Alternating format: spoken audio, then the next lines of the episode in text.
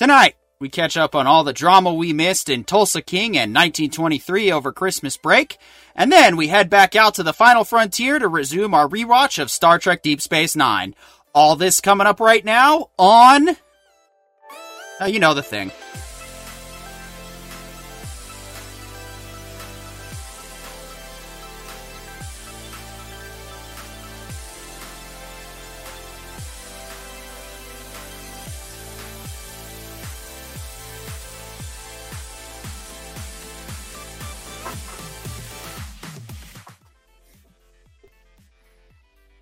And welcome back to the Ryder Brothers, your Tuesday night home to catch up on Tulsa King 1923, and of course head back out to the final frontier. I am, of course, joined, as always, by the lovely Mr. Corione, Witch in Residence.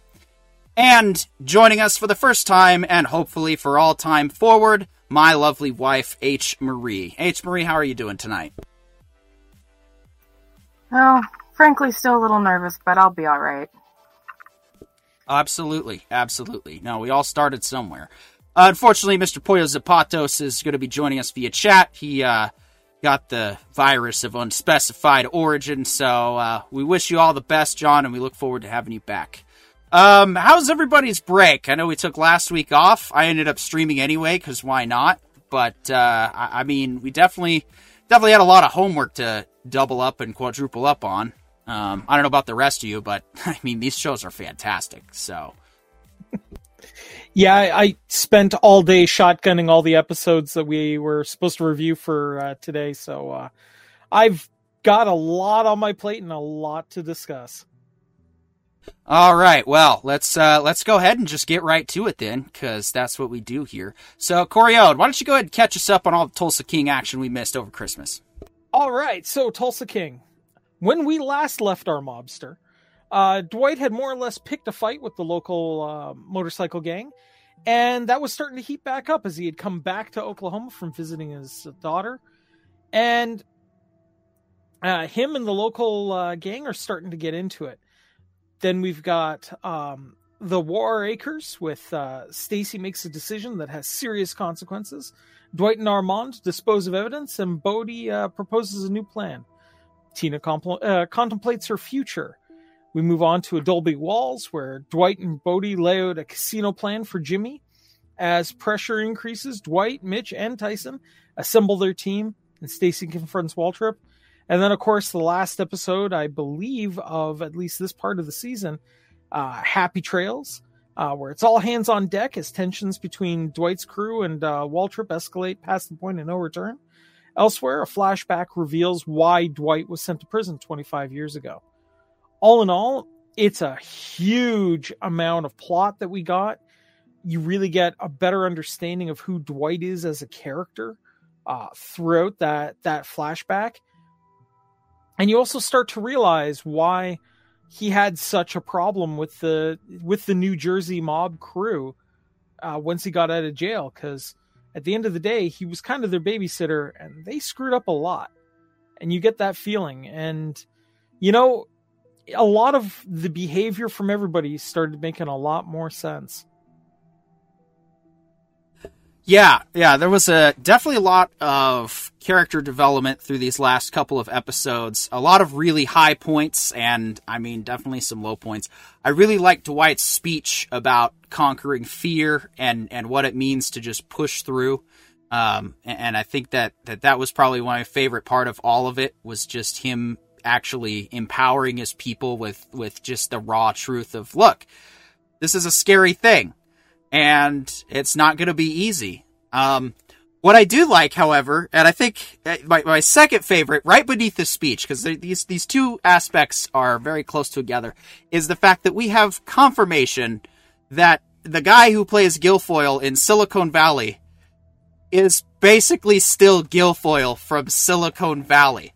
I absolutely love the fact that that character is just basically still who he was, and it was pretty much confirmed in a total awesome meta reference of, oh yeah, where'd you learn to hack crypto? I worked at an internet startup for five years. Um, yeah, I'm choosing to believe that it's the same character. He just disappeared, changed his name, went to Tulsa, and opened a pot shop. Um, Totally what Gilfoyle would do. yeah. I, I mean, uh, and I'm down with that. I, I dig it. I think that that would be the perfect backstory for the character. And if Silicon Valley turns out to be the prequel to Yellowstone, uh, I, I'd be with it. I, I'd be like, yeah, yeah, let's do that. You know, I mean, it's not quite the Better Call Saul of uh, sequels, but I'll take it.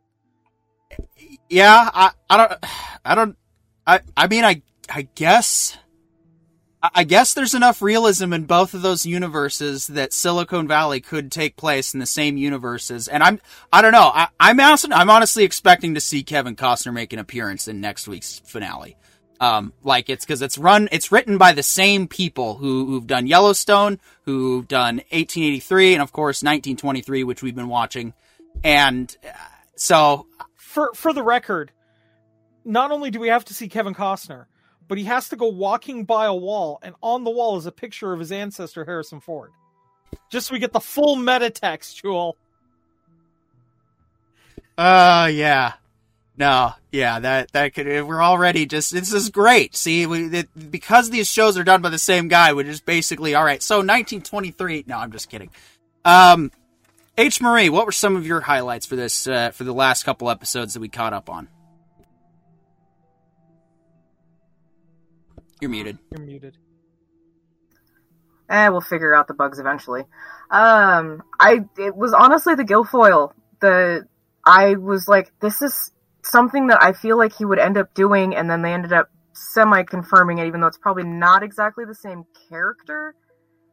But that was probably my favorite little bomb that we had in these last couple of episodes.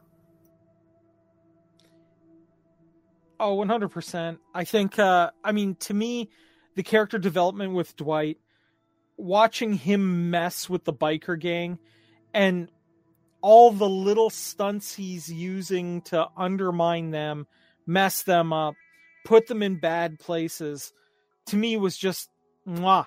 This is the kind of stunts I want to see happening because you knew, like, the moment they met, you knew that it was going to come down to a shootout you know, peace was not going to be an option. And every moment that Dwight took to get him there was all designed to make him do something stupid like go try to shoot up that bar. I actually didn't quite catch on to that. Now that you mention it, that's that's right because because because I was like, I, I, had to watch the scene twice, um, just because of the way that they mixed in the air tonight with that whole fight was freaking brilliant. Oh, beautiful. And and so I was like, but as I was thinking, like, why would they just walk into a trap like this? That's why he led them. He he specifically laid out certain events so that they would just try to ambush them at the restaurant or at the bar when they would think nobody was there or nothing was going on and they were just waiting for them to roll in and then they already had their trap set up. And and yeah the, that whole fight sequence was so satisfying. Um it, yeah eh, everyone couple of people took some hits but no that's basically how ambushes go down. If you get ambushed you're dead. That's that's pretty much all there is to it um, well, if it's a good ambush, at any rate, right? But and, this was a very well, uh, our coordinated ambush. Yeah, and I mean, like, look, they call him Dwight, um, be, for the general, like as the general, right? Because he was named after the American general. But really, this was like a Sun Tzu classic. You know, n- understand, know thine enemy, understand how he works, and use his own pride against him. And that's what happened again and again and again. Also, now I really, really need to try that apricot jelly. Yeah, yeah, definitely. Uh, yeah. Any other uh, standout notes or anything you guys want to mention from from Tulsa King before uh, before we move on? I mean, uh, we got caught up on that a lot faster than I was expecting, but. Well, I mean, one of the things that I was kind of sad about is we don't get to see Bad Face again because that dude was hysterical, and I would have loved to have had him in you know the fight a little uh, in that last fight, but it does totally make sense that uh, they they set him up in a position where he was uh, in jail because you know the actor was actually not available for for the shooting. Oh, I wasn't aware of that. Yeah, I did my homework. Um, I'm glad somebody does on this show. well, you know, so uh, they, the the initial plan was to have him in, but unfortunately, he wound up with other commitments, and that's why he missed it. Which is which is a real shame because I think it would have been hilarious to have that dude in there. You know, like you almost want to watch him, like I don't know, like the gunfight happens and he just runs out with a board with a nail in it and smacks somebody over the head with it. Like you almost expect that kind of thing from him, and that would have been great. Um, you know, I also like, I think another important piece that if this gets a second season, and I know how they would do a second season, okay? If they get a second season, I absolutely 100% believe that a great deal of it is going to deal with not just setting up the crew because they've established the crew, they've established the locale now. Now it's going to be about dealing with the New Jersey crew because that was definitely left in a place where there's still significant conflict there. And eventually that has to come to a head. So if they get a second season, it's going to be about Tulsa versus New Jersey. And that could be a fantastic fight too.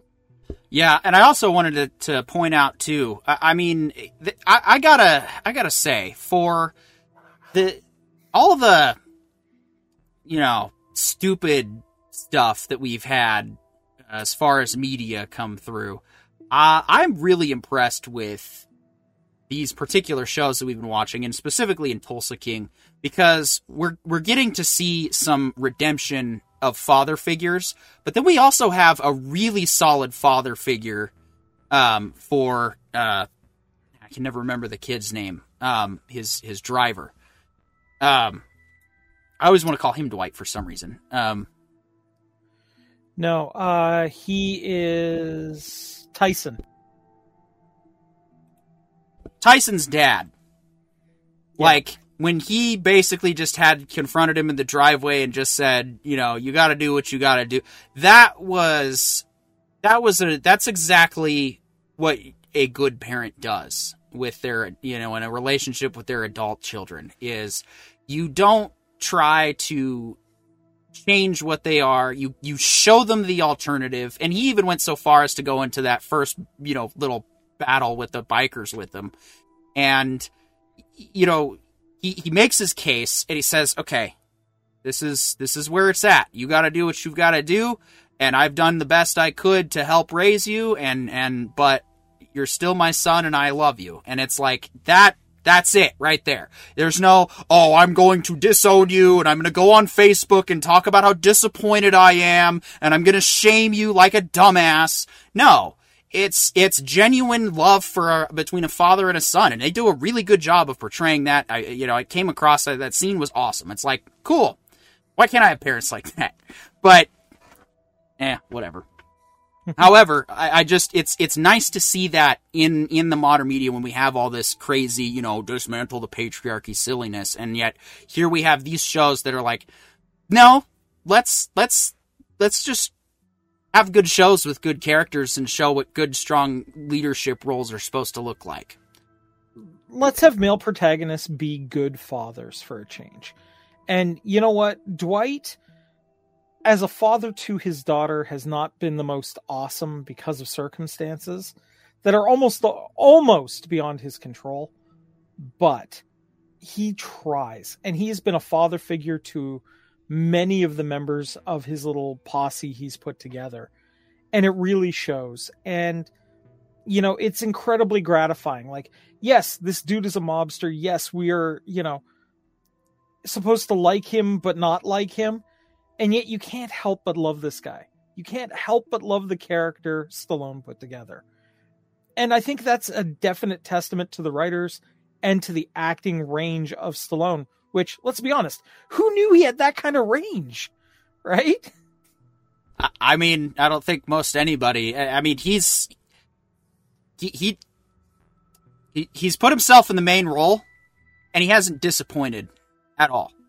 I, I mean, Dwight's got problems that he has to overcome and that he has to learn. He's by no means a perfect character at all, and and he's still, eh, you know, he's made mistakes. He cared about somebody too much and tried to help her out, and instead she stabbed him in the back. So it's like, it it's really unfortunate, but it's also this is what makes the show awesome is the fact that we have this man who's trying to more or less redeem himself as he's trying to redeem himself in the way that this character would do that. Like that's why this show's so believable is because I don't have to like turn my brain off at any point during this show. Everything is is very well thought out. Everything is is planned and it it's progressing it's progressing the way that a show like this is supposed to.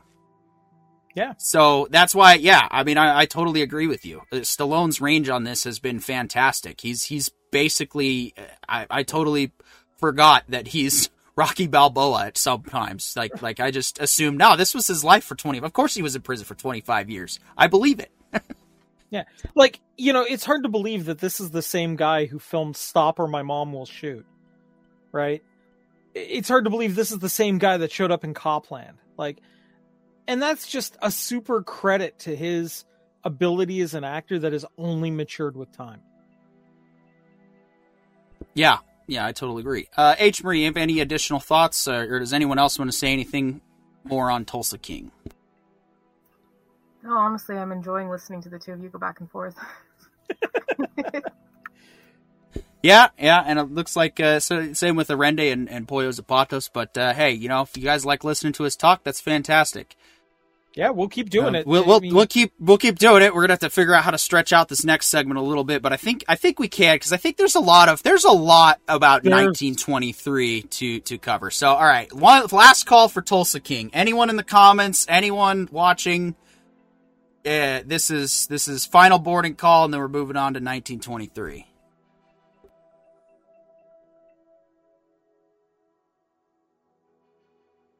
Right, Second I hit transition, the there's going to be a comment. Yeah, I, I was going to say, all right, man, time to pull out the DeLorean. We're going back in time. Yeah. Arende says, don't have Paramount Plus, so I'm just here for the ride until DS9. Well, Arende, I appreciate your honesty, but uh, you could talk to somebody in this panel, and they might be able to assist you with a Paramount Plus subscription or something of the like. Um, just an idea. Anyway, I, of course, would only be willing to offer such uh, things if, uh, you know, for any, uh, you know, legal authorities going, I would only be able to offer such things if it was completely legal and above board and in no way involved in any sort of, uh, you know, nefarious activity. That being said, you know, VPNs are a wonderful thing. Yeah, I know. We definitely don't endorse piracy on the Writer Brothers. We also don't really go out of our way to give a shit either. Um, so this one, well, okay, this one's an emotional roller coaster, to be perfectly honest, because, um, uh, episode three was where I would, if we're gonna, for whatever reason, do a mid-season break for stupid, take a month off, I guess. Um, I would have left it at episode three. So, you know, however you would have shifted events from episode, but maybe that's just how the the narrative ended up coming down to because I, I felt episode three was the high point of this show so far, personally. Um, what what about you guys though? Well, I, I will say for the record that um, when the the scene where they go into town and uh, they're seeing the new electronic devices and they see the electronic washing machine with a big giant wringer on it, I'm like you know, if it was an emotional wringer, this series put me through it. There are so many deep, deep moments where you really feel the love between the patriarchs of this clan and the the wonderful exuberance of youth and then calamity after calamity and intercut with that, you have this story in Africa, which I wasn't exactly sure how that was going to pull together with everything else. And you still have this third story about the residential schools, which I'll be honest, I'm not 100% sure where it fits into the equation yet. But you just know that the emotional payoff for this is coming. And it's going to be huge. There was also a, in episode three, there was another scene that I really want to talk about because normally you won't get me tearing up over uh, over you know what is effectively a western. Okay, you know, I'm pretty critical on them to be honest. But when they showed up at, with the sheep to the native reservation, and Harrison's Ford Harrison Ford's character was like, "Well, you know, these sheep no longer have masters because you know we hung them all. Um, let's give them to the reservation because I hear the reservation's running low on food, right?" That was the only consideration. Was like, well, you know, these guys could probably use them, and we sure as hell don't want to have to deal with them. And you know, the the cowboy that brings them over and is talking to the chief and basically saying like, look, they're a gift from us. You can do whatever you want with them. If you want to raise them, go for it. If you want to kill them, go for it too. You know, their hides make for good clothing. Whatever you want to do, they're yours now. Uh, you know, it's a gift from Yellowstone Ranch, right? Uh, you know, it's a gift from the Duttons. Um, you know, just to let you know that we do care about you guys too, right? It really felt like you now understand what's going on in Yellowstone, why the re- the reservation near Yellowstone really gives a damn about the Dutton family. Because when you think about it, right, 1923, you know, the native situation in, in that area of Montana is not exactly a wonderful one, right? And you also consider that these guys are pretty much used to the the ranchers in the area being dicks to them. So somebody coming along and saying like, "Look, this is the hardest year we've had in like the last 15. Here. Feed your family. You know, here's some clothes when the winter hits. Any, you know, this is like manna from heaven kind of stuff. And we're giving it to you simply because we think you could use it. For no other reason that explains a lot about the future of this family. And you just know that if the native community gets an opportunity to repay the Duttons from this point forward, they're going to do it. Gee, I wonder what such situation would arise for that. Uh, Rami writes in, Oh, this is still live. Nice. Yes. Uh, we got, I think, just over an hour and a half to go still. Um, and we're just now getting into the 1923 discussion. So, I really, uh, I found it interesting going back to when they're in town getting the sales pitch for all the electronics and all the new stuff. I was like, wow, not a whole lot has changed in a hundred years. That's impressive. Because their their complaint is literally the complaint that, that people still make over new technology. Like, well, then if we don't have anything to do, what are we gonna do with our lives? And it's like, I don't know, relax, have a nice uh, Tom Collins while you're finished with the cows. I don't, I, you know, it, it, was just fascinating that, that it's, it's like, it's, it's the same. It's not what, not a whole lot has changed. Um, I did also, I mean, I, I, like I said, episode three, they're, they're, so for me personally, when it comes to shows and movies, and, and I do try to do this with my writing, is there's a pl- there's a whole world of internet out there for porno. And so I felt that these sequences definitely got the implication across and then just kept going because I guess that's what they felt like doing. And I'm just like, yeah, I feel like I'm just going to end up putting something else on here at this point because we're, we're just, we, okay, we're not moving on. All right, cool. So that was kind of probably my only complaint was, well, and that's not my only complaint. That's just one of them was, was that, all right, we get it. They're naked. They're doing the thing. Cool. Move on. Where's the rest of the story? Um, yeah, it's it's really unusual to be in a position where you're like, okay, you know, very pretty naked ladies on screen, but I really want more of the plot because this is so engaging. Get bring the guns back out, okay? Where where are the cow? Where are the horses? Where are the beauty shots of Montana, which they did compensate for in this in this. Um, oh, and we got some beautiful um, shots of Nairobi as well. Just oh yeah, yeah. But I yeah, I, I do like how they've already brought the one storyline together, and we'll find out on February fifth how that comes together. And you know, I don't know, Corione, how did what did you think of the resolution with the girl escaping the the, the nunnery? What? Oh man, so this whole th- growing up in a family where I was in a Catholic grade school. Let me tell you, some of this stuff brings back some kind of dark memories, but you know, this girl is doing everything kind of all of us wanted to do at some point or another. Um, can't confirm. Worked for the federal government. Yeah. Um, but at the end of the day, it's it's hard to watch and it's also fascinating, right? And that's the most challenging part of this, right? Is how interesting it is to watch someone who absolutely refuses to be tamed and them dealing with a system that is going to attempt to force her into that position, right? And they have pulled out every one of the terrible, nasty tricks we have heard about coming out in now modern day from the the terrible history of these residential schools. And you know, I'm really really interested to see where this character is going to go. I am really really hoping she somehow winds up on the Dutton Ranch and they just take her in because why not? And I think that would be great, but I don't know what they're going to do. I don't know yet.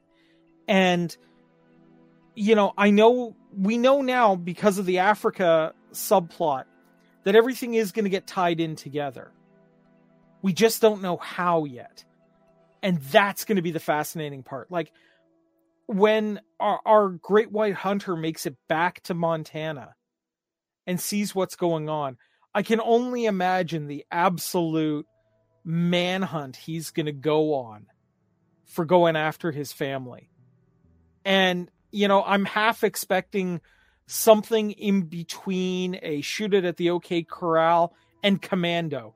And I'm good with all of that. I am waiting for the, you know, him to say something along the cowboy version of, remember when I said I'd kill you last?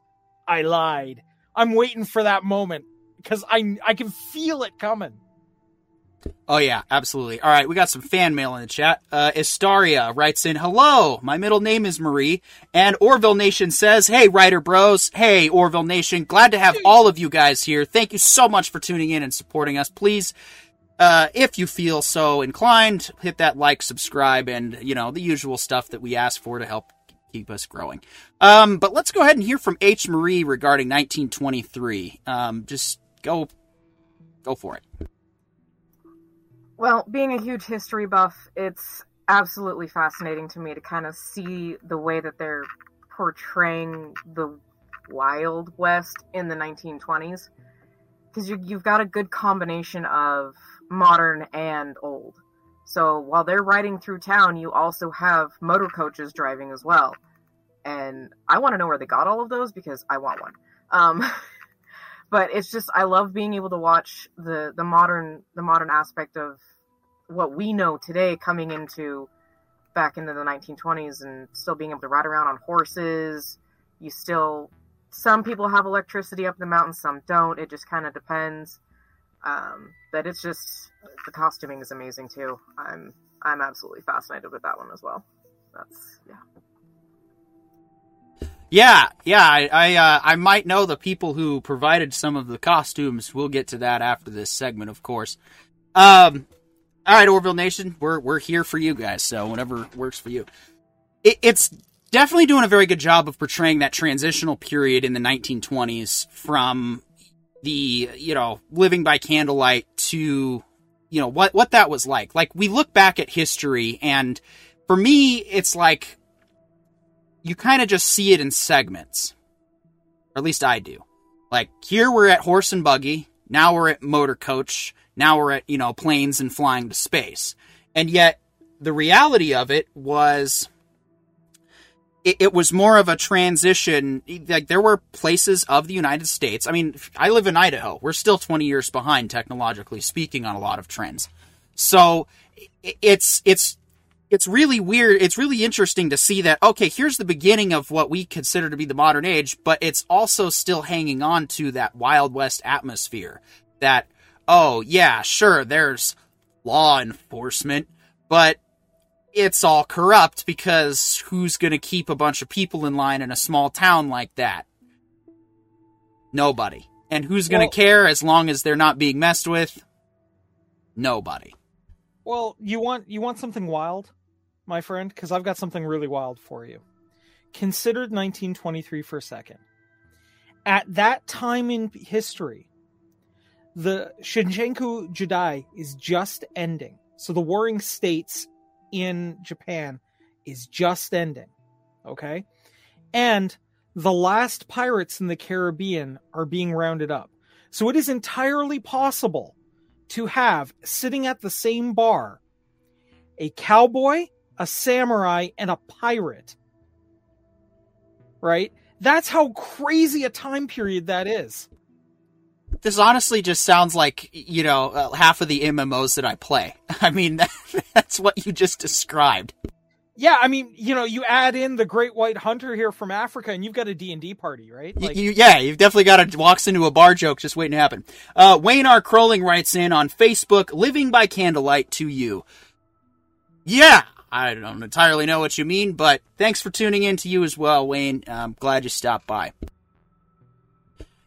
Like I said, it's it's just really well done in a lot of ways. It, it, it's visually, it looks great. The costuming looks great. The acting's great. The story, it's just everything's great. I just felt that for a mid-season break, it just felt that episode three was going to be would be that you know shocking shit just got real conclusion. And instead, we ended up with, well, okay, he's got the message that he's coming home, but now it looks like we're going to take an episode or two until he, uh, until he gets home. And so, February 5th can't come fast enough. Let's just say that. Like, I, am I was really angered by that, uh, as you probably saw in the Discord. I was not happy that, that we have to wait so long just to get back, back on track for the season. Um, yeah, I half expected you to flip a table, my friend. I pretty much did. Uh, it was like, it, uh, why would you do all of this? And then are we only getting eight episodes? Are we really getting four more episodes? And then take a break? I just, I don't, I, I, I really oh. am Oh, I can explain why they put the transition exactly where they did. Please enlighten me. Simple. Think about this. When they come back, they're not going to have another episode before um, the Dutton in Africa makes it back to Montana. So what they're literally doing is making you feel the weight of the travel that he is going on to get back to Montana in real life. Yeah, um real quick, Rami writes in, don't support delayed release schedule shows. That's that that is an idea. Yeah, that's an option. Um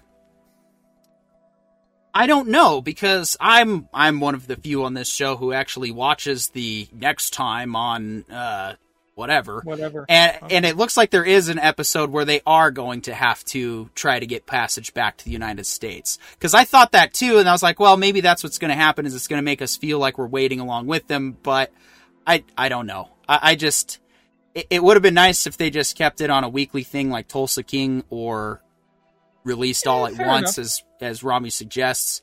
I, I, the whole mid-season thing that was done. I mean, that's the normal release schedule, the way that they used to do for the standard fall schedule, and I think they still do. I just don't watch conventional television as much anymore.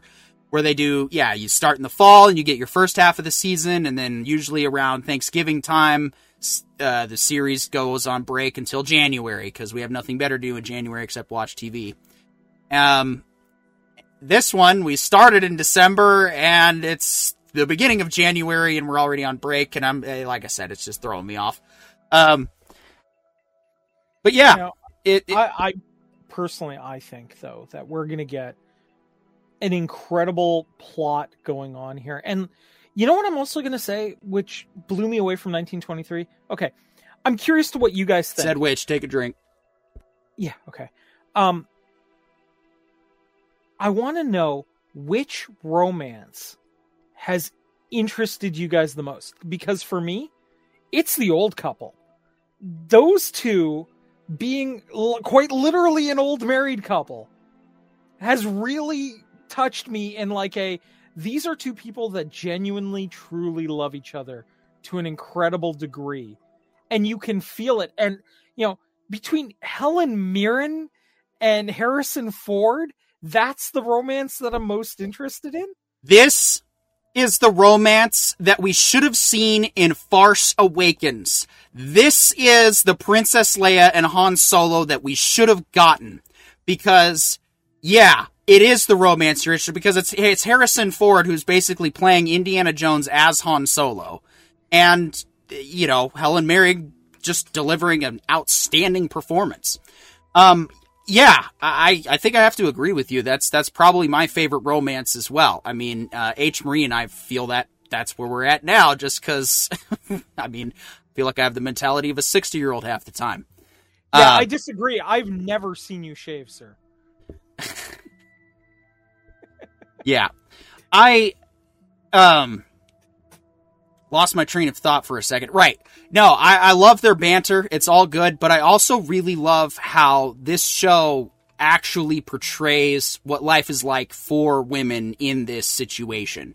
It's going, you know, that it's going against that current modern day feminist narrative of, oh, you know, women were just treated like property and whatever. And uh, don't get me wrong. In some cases, it was bad and, and that's not right.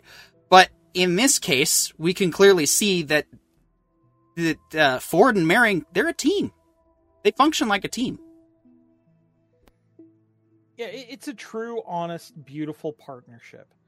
And, you know, one of the coolest things I think we see is the really, really young couple that are just about to get married.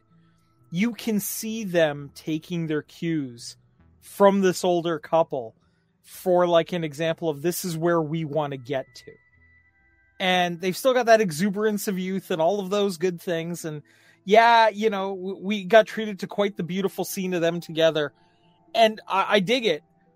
But I also get that like they're they're hoping to get to that point, right? They're hoping to get to be as cool as you know Helen Mirren and Harrison Ford's characters, and that's that's something like deeply wholesome that I wasn't expecting from a show where people are shooting each other over sheep, right? Like, wow, it sounds really stupid when you put it like that. Well, I mean, it, it makes for a beautiful contrast, right?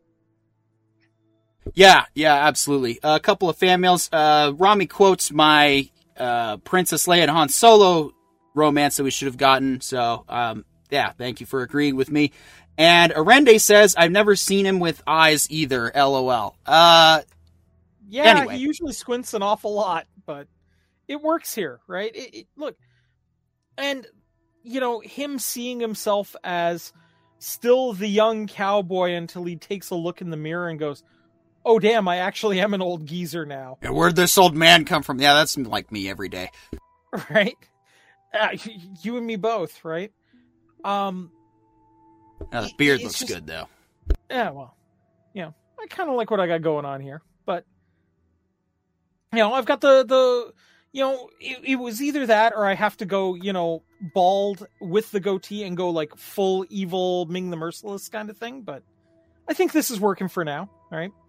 Yeah. Um, no, it, it, it's. Yeah, yeah. but anyway, yeah, it's it works, and every one of the characters feels incredibly authentic to what they're doing. You get the impression that they've done their their notes on history. Even you know, some of the best history work I feel like in the show was also the Africa parts as well. Because you're seeing that yeah, Europe at that time kind of treated Africa as its vacation spot, right? You know, women could go there and wear trousers, right? Like you know, it was one of those wild places. And yet, you know, they still kind of, you got the impression that they not only understood that, you know, there were people there that didn't quite get it. And then there were people that really got it that they are not the apex predator in this area, despite guns and what have you. And there were other people that were like, yeah, okay, it's an adventure. Ooh, scary things might jump out at me. And other people are like, yeah, those scary things have been hunting humans for millions of years and they're very good at it. Oh yeah, I, I really love that line where he was like, you know, the difference between hunting in America and hunting here is that in America all the animals are scared and run away. Here they see you as more of a nuisance. And it was like interesting observation. Probably very true. Probably why, yeah, if you go on a safari, you're likely to get attacked. Whereas here in the United States, you just safari yourself anywhere, nothing wants to be around you anyway. Yeah, Well, it's mean- really weird. The animals here do kind of have that American mentality of leave me the, leave me alone. Well, I mean, when you consider it, right? Like, let, let's think about this for a few seconds. Africa has seen humanity grow up, right? They still remember when we had to run from them every damn time, and they have not forgotten that, right? Now, switch to humans in North America. By the time we really started getting somewhere in North America, the natives got very good at hunting just about everything they could get they could conceivably hunt. And they were by the time they came across the land bridge to North America, they had already mastered those skills. So they were already very proficient at hunting things. So the creatures in North America have a very appropriate fear of an apex predator. But the creatures in Africa still remember when we were most definitely not the apex predator and are not going to let us forget that. Oh yeah, absolutely, absolutely. Uh, Orende writes in, uh, been bad as an egg since 2007. Okay. All right. Uh, additional context required, please. Um, yeah, I- I think I think oh, you're right. I think it's bald as an egg since 2007. Fat fingered the key. Got you, bro. Hey, bald as it is. To, hey, nothing wrong with that. Like we said, just don't forget to shine. Dude, Um, some of the best supervillains are all bald, man. Ming the Merciless, Lex Luthor. Dude, you are in Doctor Evil. You are in good company. Oh, or you know, we could go the heroic route, the Sisko, starting at season two on. Oh yes. Yeah, really, really huge difference in the way that character comes off, but more on that soon. Um, yeah, I think we're gonna see, uh, Galenda says, hello, I'm kinda lurking. Glad you're kinda lurking. That's better than not lurking. Glad to see you, Glenda. Welcome. I'm glad to have you all here. Um, 1923, I think is gonna end with a pretty big bang. I think that we are setting up to some kind of epic finale gunfight. With I think you're right, is going to involve the the local natives, and who knows how that's going to play out. But it's, I don't know. It, it I didn't get into this show expecting a huge giant cowboy battle, and now after everything we've seen so far, after having a couple of smaller cowboy battles, I'm like, man, with all these drone shots and establishing beauty, I think I want a big ass cowboy battle. Um, but on in the the entire way that we get there, though, is see, I think what I'm really loving about these shows is we're not just getting solid narratives; we're getting solid narratives with equally balanced out action. And this is, well, kind of one of my arguments in that you know in favor of some of the newer, well, some of the way that I think they could have done newer Star Trek, for example is to bring in new fans. I think it's great to have all these visual effects. I think it's fine if we want to have giant space battles and stuff blowing up. I mean, there's an audience for Star Wars for a reason. But we can also have good stories as well. And I think that's what we're seeing here. It's not necessarily just shows that are really well written and they have good action and they have great everything about these shows. I can't really think of anything terrible. Like, notice how since we started these, we've only had general discussion on. We haven't done what we like and what we did not like, because what we don't like about these is tiny little nitpicks that we try to come up with to squeeze in time or to create topics of discussion. So, it's like, if I don't have anything terrible to say about your show, it looks like you're on the right track. And this just proves that we can have some elaborate action sequences. We can have good writing. Now, someone might argue, well, Game of Thrones was doing that. Yeah, well, then they forgot how to write a proper ending, so that doesn't count. But these shows, I mean, Tulsa King, unless unless next week's episode is just terrible on purpose, I, I mean, what do you guys think about the ratio of narrative to action? Um, actually, real quick, Rende writes in, Dear God, bald lookalikes, that reminds me. Someone told me I look like Morpheus in The Matrix, and I'm not black. Uh, still sounds like a compliment to me. I mean, Yeah. maybe it's your aura, maybe it's the attitude you project. Yeah, I mean, you know, dude, Morpheus was a badass. Getting, you know, compared to a badass is not a bad thing.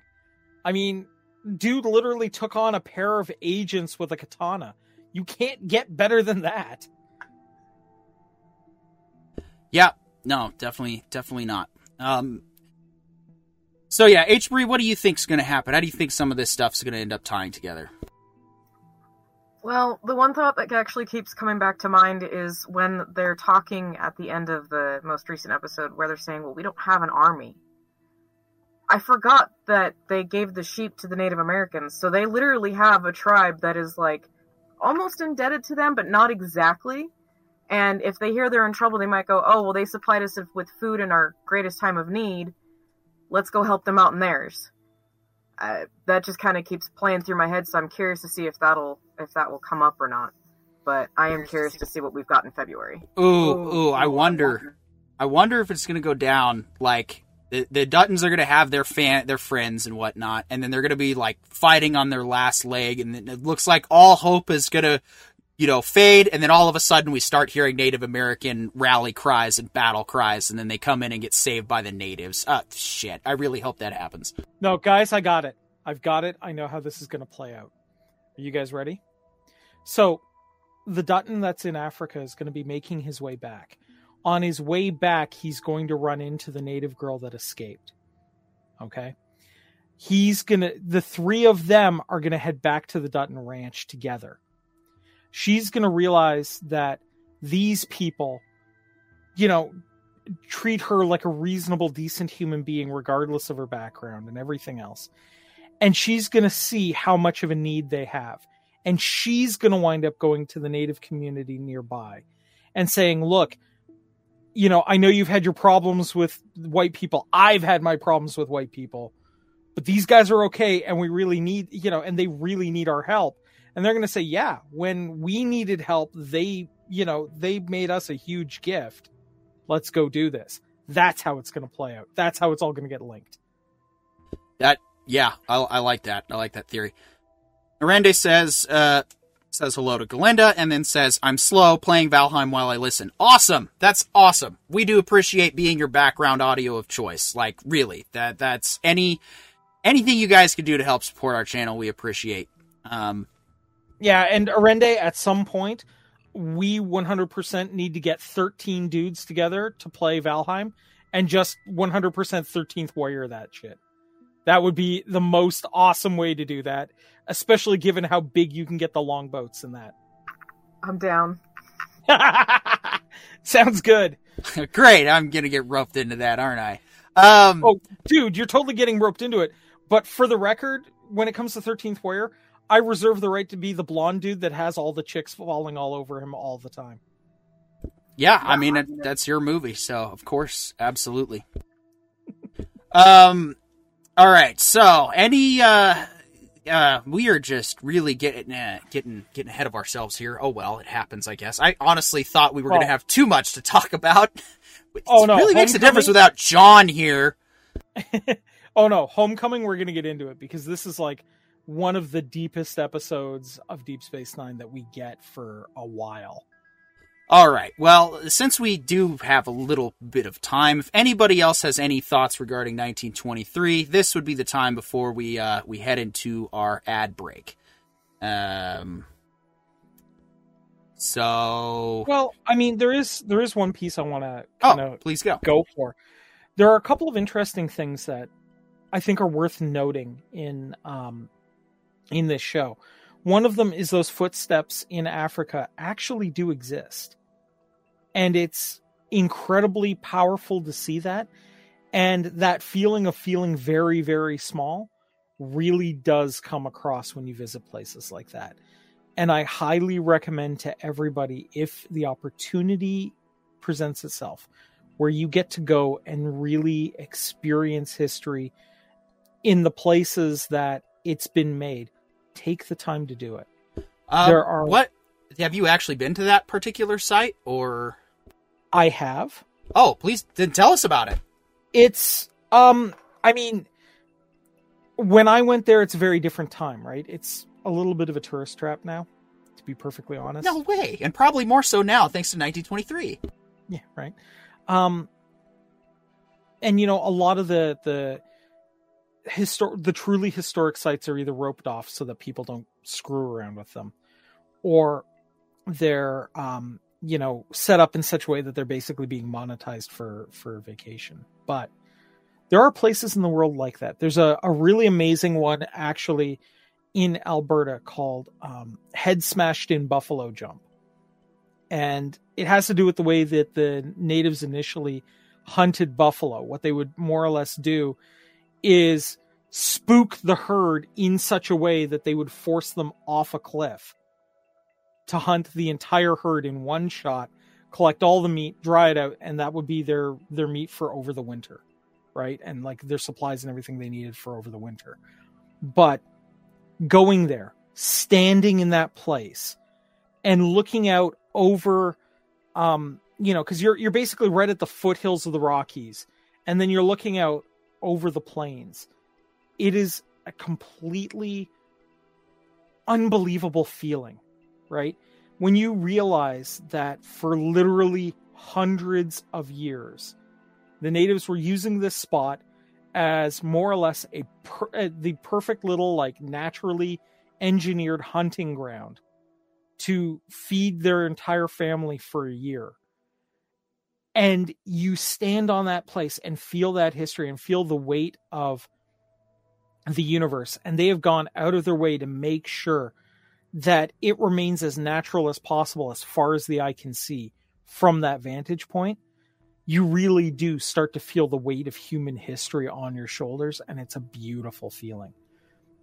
To realize that you are more or less a link in the chain that has bound humanity together, right? Where you can see where your ancestors have gone. And then as you're looking out into the horizon and you start seeing, um, you know, the larger cities, that are um, you know that are like Calgary and whatnot in the far far distance, and you start going, "Wow, I am standing in the past, looking to the future, and I am in the pre and I myself am in the present." It really makes it makes you realize how not just small you are, but also how important you are at the same time, because it's your responsibility to leave that legacy, right? And I feel like that is something that 1923 is really trying to get across to us. It is really trying to push the narrative that we are all links in the chain of a, the great story of humanity. And this is, you know, a, a small example of one of those links, right? At the end of the day, you know, the the story of the Dutton family or this particular, you know, couple of family or a couple of people in the Dutton family probably wouldn't be amount to anything like a footnote in a history book. And yet, we're getting to see their experience and we realize that they are part of a chain that goes far into the future into the modern day with the Kevin Costner side of things and definitely far into the past as well. And that is a beautiful beautiful feeling that we're getting to experience here. There, there's a reason that I put show notes in the Discord. I remembered my biggest complaint of this show so far. The machine guns in World War One did not fire nearly that fast at all. In fact, they were like barely any much faster than the repeaters that that were like like it was basically it was Thump, basically thump, a thump thump thump. Yeah. Th- that's exactly it. Yeah, thump, thump, thump, thump, thump, and it was, it, it was more of a because of the way they did trench warfare in World War One. It was kind of more to just slow them down across no man's land. It didn't actually effectively stop them, and and so it's like they get all of these other details for the time period correct, and yet they drop the ball on that. And I guess uh, what maybe that's where it was to try and make the movie or the show. I mean, I think at this point we can call serialized shows movies. They're just Right. hybrids at this point. Um, because that's all I this don't know. is. uh, is a The Thompson thing. fired. I I thought the timing on the Thompson was just about right. Uh, for hit, yes, I yeah, no, that was correct. But what I'm talking about is in the World War One flashback when when it's Yeah. you know when it's going off and it's super fast like a modern day machine gun. I was like, that's th- no, they were not that effective. They were. They, they, they weren't. e- I don't know. No, I mean they the were a new technology, but they were a new technology for that time, meaning they were fired slightly faster than your repeater, but to and okay, you know what? Maybe that's why they went with it.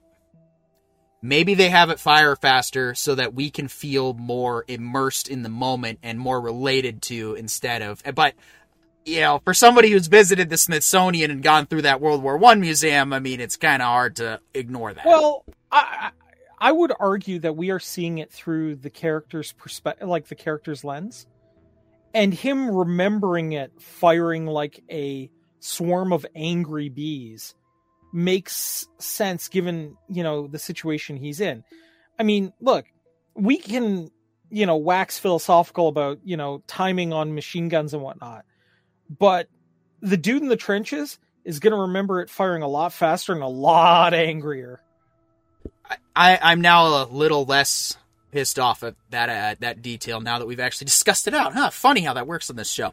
Um, yeah, it's, it's almost like genuine discourse and and you know compassioned uh, debate um you know can move minds it's weird that way isn't it you, you mean screaming at each other and calling each other stupid isn't it, it actually causes us to use our minds and think um but i want to go back to since we do have time to fill I, I actually want to share some of my experiences similar to what what you did and when you know like sure. i watched that africa scene and I, I hear your story and i'm like you know what so for me it wasn't that and it's not this story either. It's going to be the next one.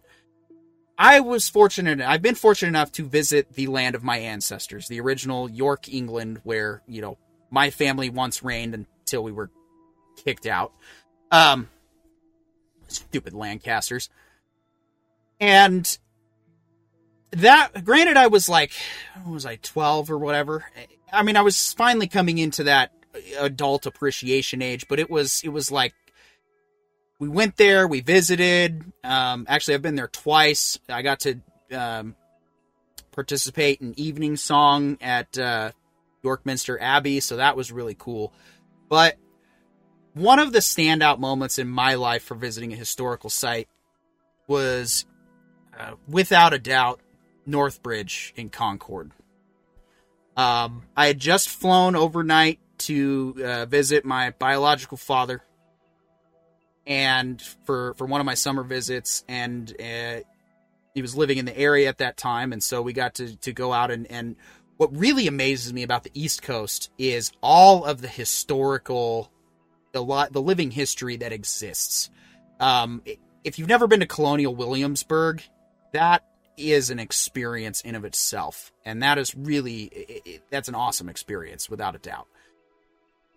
So with all of that, like like when I visited there, I I read about the revolution and I read about colonial times and and growing up, but I did that in Idaho.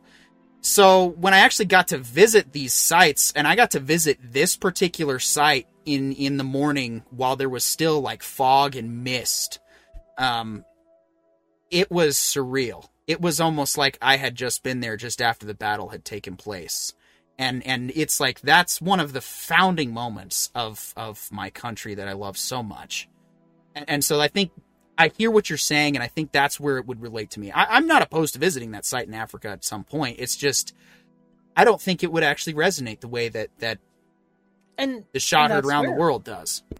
Yeah, and and honestly, that's completely fair. Look, we all have pieces of history that resonate with us more than others, right? Um, to me, there the piece that probably resonates more with me than any other, uh, you know, being a witch, is um, there's a place called the Walpurga uh, Mountains in Germany, and every year on Walpurga which is in the spring, there is a they retell the story of a goddess who came down from the mountain and was hiding from the wild hunt. And what they do is they recreate this where they have this this young woman come into the village and then all the visitors from the that have come in for this event wind up chasing her back up the mountain. And it's an experience like i can't describe the only way i can say it is if you've ever heard the the disturbed song 10,000 fists until you've experienced that where you've got that fist in the air and you're running and you're charging and your voice is raised in in just exultation at the event it's something else. It, it it's this, you know, it's like his history and spirituality coming together in this beautiful moment. And that to me sounds a lot like what you experienced in Williamsburg. And well, not just Williamsburg, but yeah, like I said, at at, at the site of the shot heard around the world in Massachusetts, that that one's the Yeah. moment that. But it's like, but it's like that all throughout the East Coast, though, because everybody still has their colonial style houses, and they still do a lot of the colonial style traditions. I mean, it's it's really awesome to get to see that and be a part of that. Like, especially growing up on in the Pacific Northwest, where it's like, well, I've never been over there, but ever since it was, I don't know, I kind of miss it. Don't miss the drivers so much; they all suck. So, any any last? Uh, oh wait, Arende in says I'm descended from both France and England, Yale on my mother's side, and a splinter of family of Sinclair, which themselves are from the. Uh, Merovingian. thank you, line if I remember correctly. Yep. Thank you, Rene. Appreciate that. Um, yes, the Sinclairs are um, descended from the Merovingians, which is basically the French uh, aristocracy. Yep, and that was the claim that was used against my family was that we had French ancestry. That's what the Lancasters used to wage their stupid civil war, the War of the Roses, and of course it turns out they were just projecting. All right. With that, it is of course time for our lovely little ad break. Uh 1923 and this show is brought to you by CNC Sutlery for all of your living history and Civil War supply needs. CNC Sutlery is your go-to. Now, you might be wondering, what in the actual shit would a Civil War supply company be doing being sponsored by a show like this? Well, if you bear with me one second, I will competently get that on display for you here. Now, if you if I clear the uh, the thing here, if you go to their webpage, you will find this section, which includes all of the different reenactment and living history and all of that fun stuff. But of course, my favorite part of this page, well, second favorite part really, is down here. All of the movies and TV series. That's right. CNC Sutlery is pretty much the go to for all of the shows, movies that we like to talk about on here that are period appropriate. Um, specifically, 1883, there was a lot of provision for that series. And 1923, we also provided some tents and other additional supplies, but, uh, you know, Civil War's kind of been outdated by that point. So, again, all of your Civil War supply needs, cncsutlery.com. Now, you can actually support the stream directly here. Um, oh, wait, I don't have it pulled up, and I don't want to waste time on that. Never mind. Ad break over. Uh, so. Well, I, I was actually going to say there are some very, very well made night uh, nightcaps. There are some well made Yeah, nightcaps, and they're out. on the sales page at the very bottom. I just remembered after I closed it out. Go figure. Um, but thanks for pointing it out. So, And, uh, with the arrival of Strange Unoriginal, excuse me, Strange New Worlds, we uh, had some interest in starting up some real Star Trek, and that is, of course, Deep Space Nine. We've already burned through season one, so if you haven't burned through season one, you still have time to burn through season one because it's going to take us a minute to get through season two. Season 2, of course, starts off with one of the first more seriously serialized arcs in Star Trek Deep Space Nine, and that is The Homecoming. Um, I've got the IMDb up, so I will go ahead and read that to um, bring everyone up to speed. Quark receives a Bajoran earring from a smuggler. She tells she tells she received it on Cardassia 4. It needs to be delivered to Bajor, and any Bajoran will immediately recognize it. Quark brings it to Kira. The earring is that of Li Nalas, one of the greatest war heroes of the Resistance. She thinks he is being held captive on Cardassia 4 and asks Sisko for a runabout since she doesn't get any support from the Bajoran government. Kira tells Sisko she believes he will be the leader Bajor is in desperate need of ever since Kai Opaka left. Bajor is on the verge of civil war as the terrorist group The Circle is getting more and more power. The Circle strives to get rid of all aliens on Bajor, and they have extended their activities to the station already. Odo finds their logo graffitied on the wall. That's an okay synopsis. yeah.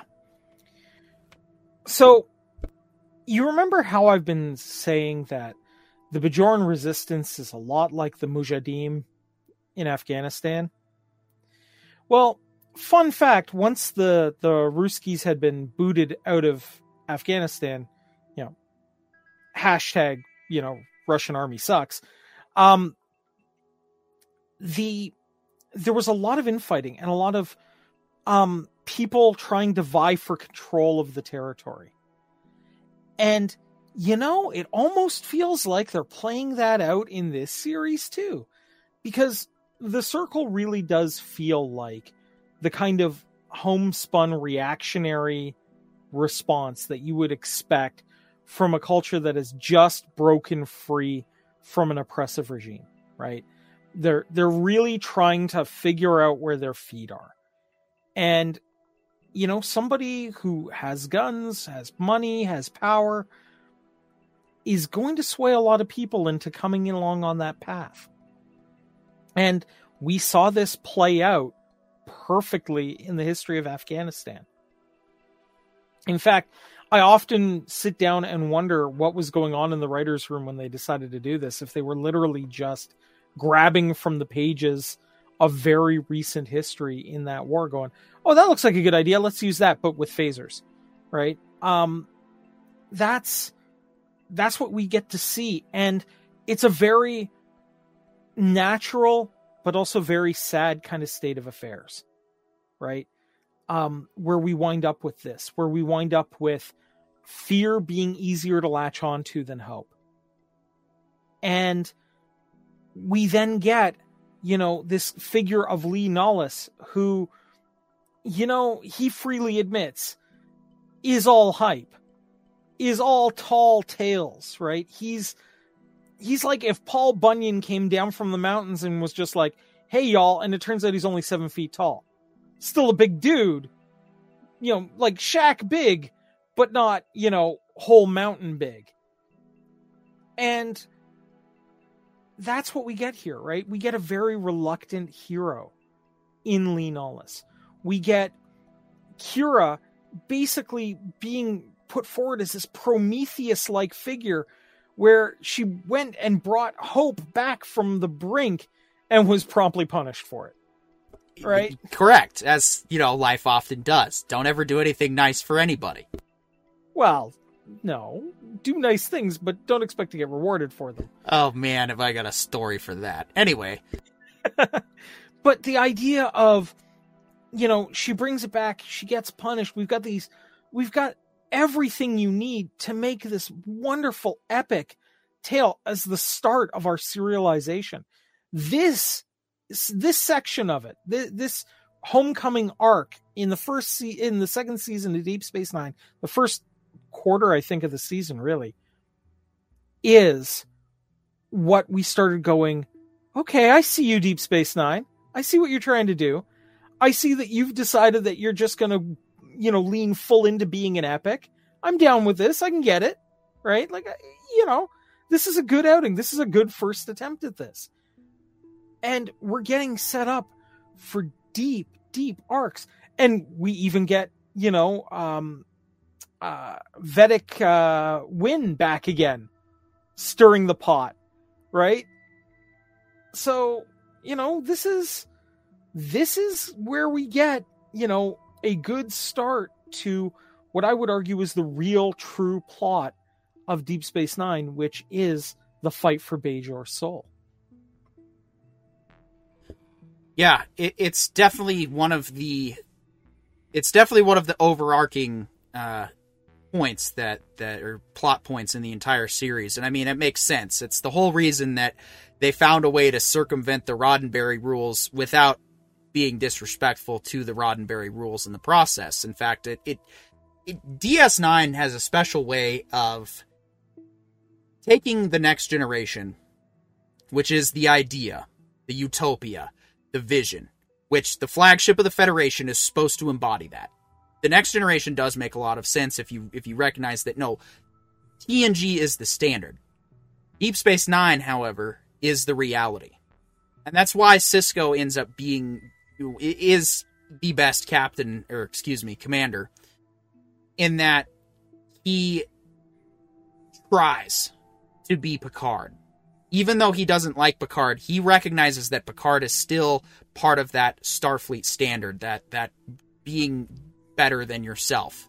And he also deals with being on the edge of the galaxy, being right on on the on the on the front lines of an entirely different quadrant. And he also has to balance that out with being a religious figurehead. And so it's the reason this show works and the reason why I think it's aging the best out of all the Star Treks is yes, the serialized stuff helps. And I think that's really the best way to do shows like this is to is to you could still do bad guy of the week, which DS9 does and still stays true to up until the end. But then we also get a continuation, a, an actual story that we're invested in. Not like, oh yeah, this one event that happened in Federation politics. You know, the most overarching plots that we get in, in next gen is pretty much best of both worlds. That's like the one event that's always referenced and talked about. And I mean, it's a good series of episodes, but then it's like after, uh, after season four, episode one, which I can't remember the title off of my, off the top of my head, we, you know, just kind of go back to our episodic storytelling and bad guy of the week. I'm probably not. I don't even know if I'm going to bother with a TNG watch through at least for the next ten years, just because I've already rewatched it before and it's just kind of there. Whereas DS9 is peak Star Trek, and it it doesn't even it takes place on a space station. They're not even exploring space. Well, they are, but they're doing it stationary. They're literally boldly going nowhere. It's fantastic. it's amazing how that works right? And I mean, when you consider that, like, effectively, Deep Space Nine is the posting right beside the grimy butthole of space, right? Um, you know, that just happens to be really great part that happens to have really great particle effects, but still, right? I mean, it is effectively the grimy butthole of space with, you know, uh, arguably some of the most unlikable people not very far away.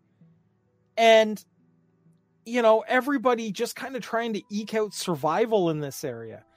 And, you know, here comes the Federation trying to, you know, civilize the area. And, you know, this area is just flat out no, we're never going to be civilized. this isn't going to happen. The best you can have is relative, you know, peace and comfort.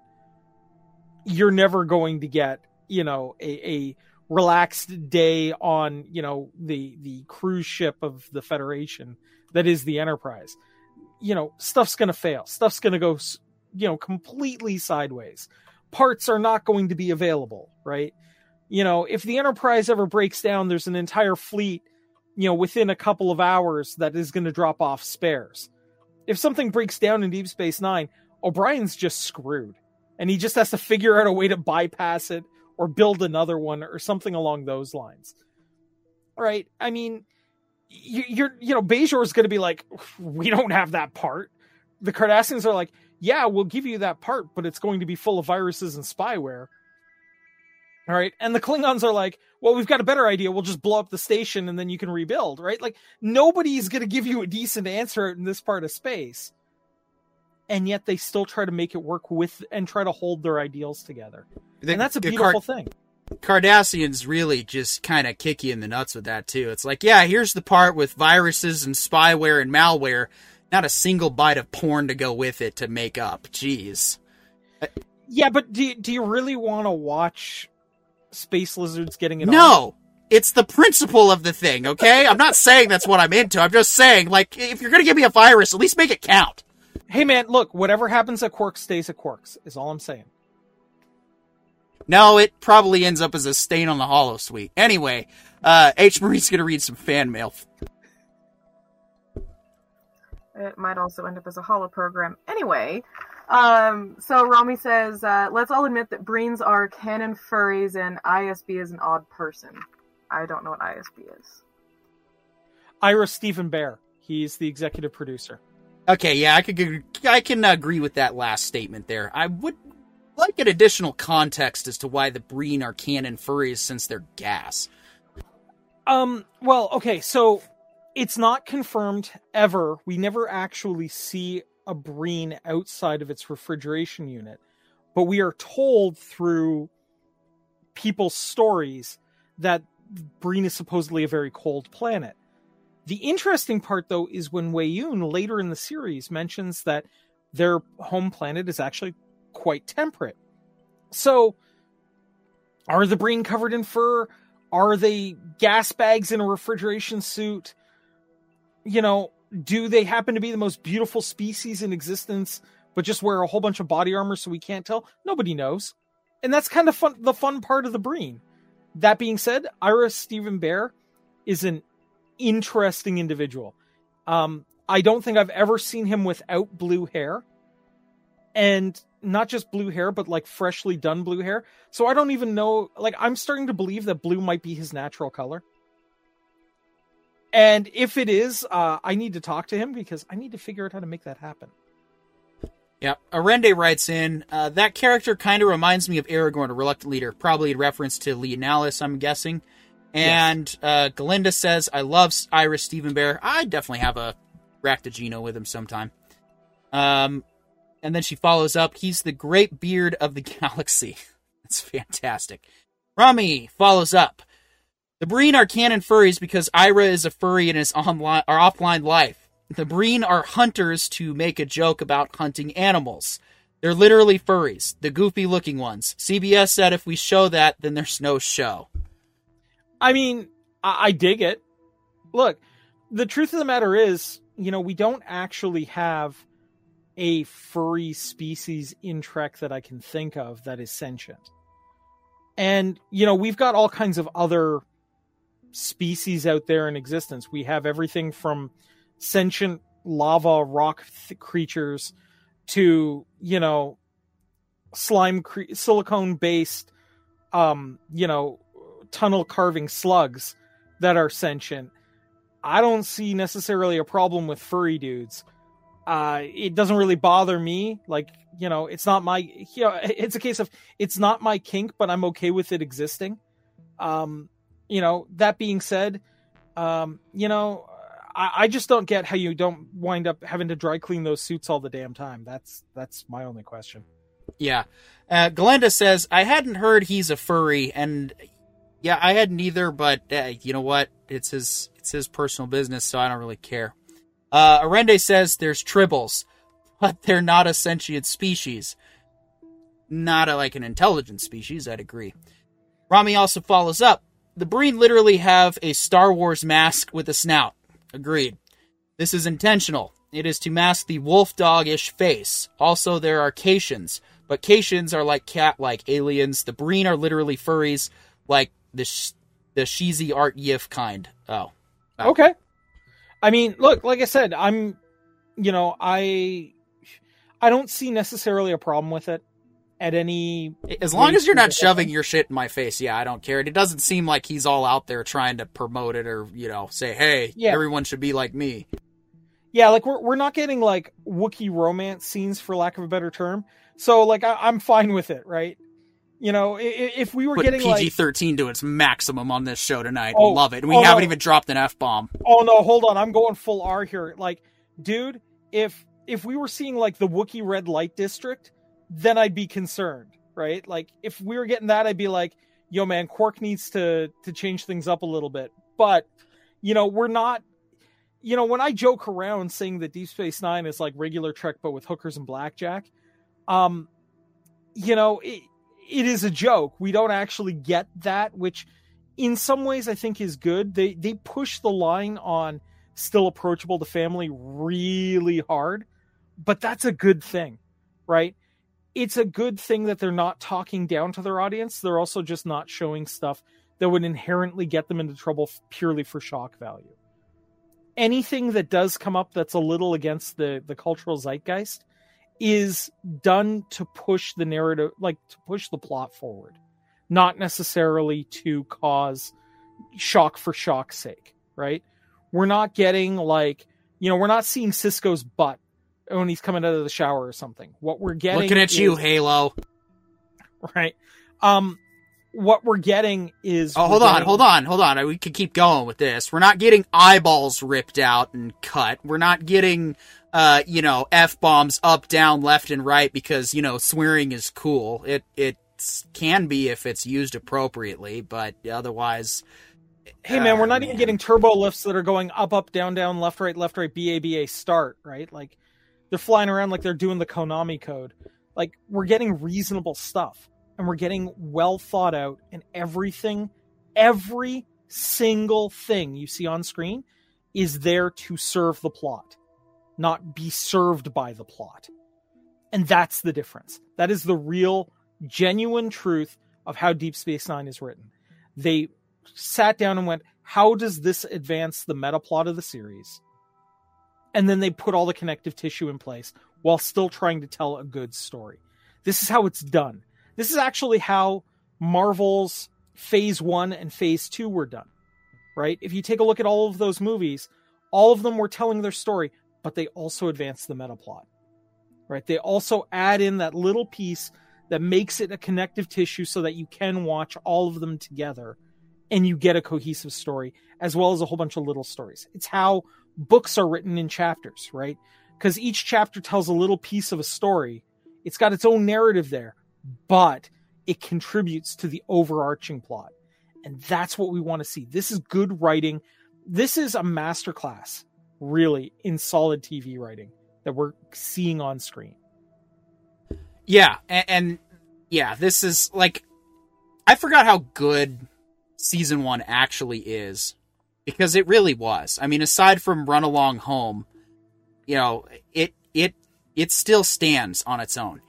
And I think you're right. You said it best when we did our, our season one review. It's because the rest of the show is so great, you just forget season one existed. And I mean, Sisko with hair is kind of, you know, you know, it's whatever. Eh, it wasn't as great, but you know, I will say this too. Look, I felt like season one very much feels like they are trying to probe around in the dark to look for where the where that golden path is that's going to take them forward. And you can almost feel them trying a couple of different things, trying different types of stories, seeing what resonates.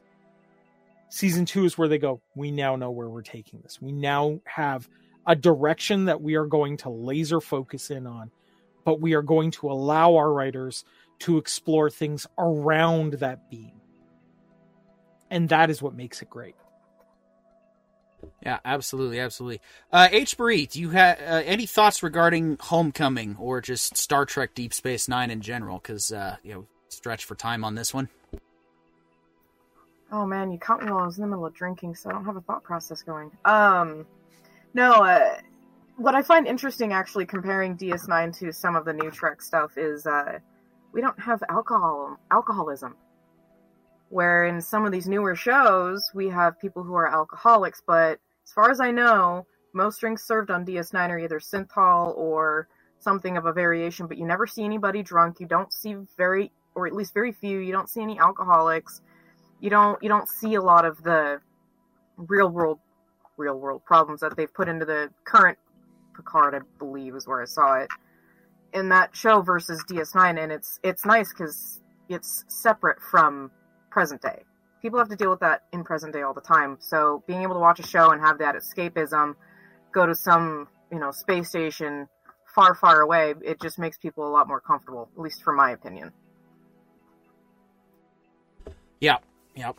Rami writes in Sisko had hair because they didn't want him to look like his character Hawk from Spenser for Hire in that before DS9 he was bald and had the goatee. And you know, I, I respect him for trying. It didn't work. That was a stupid Yeah, there- reason. There was also another reason that uh, they do mention in um, what what they left behind is that they didn't want him to appear so fearsome.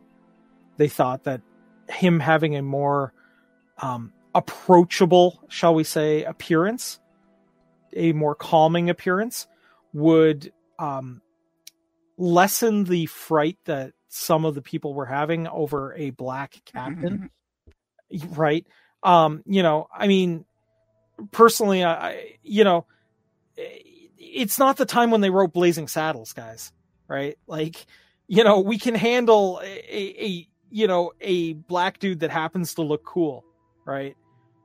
You know, we can handle it then. We can handle it now. Personally, man, if you've got a style that works for you, it's going to be more convincing for us because we believe the confidence that it, you exude from having that style. And let's be honest, the thing we want out of our, our leadership characters is confidence that they know what they're doing. Even if they're yelling at Starfleet for being asshats, you know, we want them to have that confidence that at the very least their their intentions are good. Yeah, a- absolutely. And I mean, it, it didn't make, it didn't, it didn't do what they wanted for what you just described. Like Sisko Yeah. was still very much, um, Sisko. So it, it's, again, I respect him for trying. At least it, it just didn't work. It just doesn't, it just doesn't. This is Sisko right, right here. That's him right there. Um, yeah. So it's and and H Marie, what you're talking about is is Picard season one, one of the supporting characters because you know Star Trek only has main one single main characters now, and even then Picard was sidelined in his own show twice, or well, so I heard. I didn't actually bother with season two, and well, let's just be thankful that we have this show to accompany it. I'll get that right eventually. To accompany us with season three. Man, I'm not looking forward to that. Yeah, if you're going to make us watch that for the show, uh, I'm going to demand that the show start offering like health insurance because I'm going to need therapy. Challenge accepted. I will try to come up with some kind of gag from each episode to either turn into some kind of stupid ad or what it, like like it was recently pointed out that that apparently the Sarah McLachlan reference to Strange New Worlds was was really good. So oh yeah, I'm probably going. You know what? I think we can have a lot. I, we can have fun with it, like we should have, like we should have done with Strange New Worlds. Although Strange New Worlds did kind of show a little promise at the start. Um, yeah. You know, look, uh, and I mean, credit to where credit is due. Look, Strange New Worlds. The first episode was kind of iffy, and then it found legs for like three episodes, maybe four, and then it just went like off the rails and onto the Kurtzman track. And listen, nobody wants to be on the Kurtzman track. Okay? That that track does not lead to good places. That that's where the eye gouging comes in, right? And- oh right, but th- I thought you were just talking about me wanting to gouge my eyes out. No, I forgot. I'd already brought it up. Icheb getting his eyeball ripped out. It's in Yeah. more ways than one is there eye gouging with Kurtzman Trek. Yeah, well, I mean, look, you know, they go for the eyes so you can't see how terrible the show is, right? I mean, like that's that's what it boils down to, right? I mean, you know, and I mean they did like weird stuff like on a ship where the captain has a better apartment than everybody I know who lives in an apartment on a ship. And yet they have Lahura living in a freaking closet. Makes no sense right? In a culture that is supposed to be beyond the the needs to show off wealth and status, the captain probably should have been in a reasonable space that he could have, you know, um, uh, entertained dignitaries in. But that's about it. It didn't have to be like it should have been way more utilitarian, and you know, like with personal home touches. But everybody else should also have a decent room. Yeah, yeah. So, uh, got a couple of fan mails to catch up on. Arende says, "Yeah, I agree. He looks a lot better bald with the goatee. Uh, go for the eyes, boo, the eyes." And then Rami writes in, "Lower decks has people living in the hallways now for some reason." Um, actually, that is uh, very similar to what berthings on a uh, on a lot of the older Coast Guard cutters would look like. Whereas on the newer ones, I only had to deal with five other people and we had our own bathroom. It was actually pretty nice. So, um, and the captain's quarters were actually pretty decent on our ship. But you're right. See, that's why I like the Enterprise refit. The interior, they went with the more militaristic, functional style. Yet Kirk's room is basically a closet and a half, which is, I mean, It's reasonable. I- again, y- you actually don't spend as much time in your uh, quarters as you'd think. Believe it or not, there's actually stuff to always do on a ship. So it it actually makes a lot of sense. Uh, some people complain about the militarization of Star Trek with the refit Enterprise, and I'm like, no, that that would be a lot more of how it would function. Um, Yeah. so it's but you're right. It's inconsistent with New Trek. I, I mean, it's incon- It's like one minute, yeah, the captain's living in a, a penthouse suite that, you know, he has holographic windows that could change, whereas the original Enterprise was not that big. It, was a functional ship to explore space. You had your place where you slept, you had your place where you shit, you had your place where you eat, you had your place where you worked, all in the same spot. And so, yeah, the open fire thing, I'm with you. That's dumb. Yeah. The whole the whole thing with Pike's quarters was stupid. Yeah, Um, I mean, I, I mean, I- for I'm- crying out loud, the berthing on the space station is more believable. Yeah. It makes more sense. I mean, like, and for those that are unaware, um, if you were to ask any NASA engineer what the worst case scenario of like the most horrible thing that could happen on a space station or a spaceship is, the answer is going to be fire. And when you ask them what the resolution of a situation like that would be, it would be everybody dead from fire.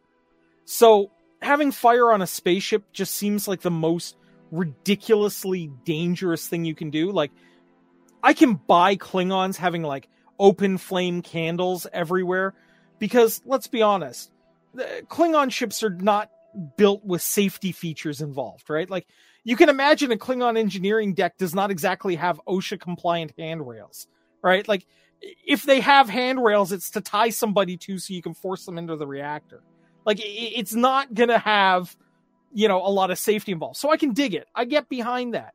But when we're talking about like on a Federation ship, you know, there's a certain amount of utilitarianism that needs to be there.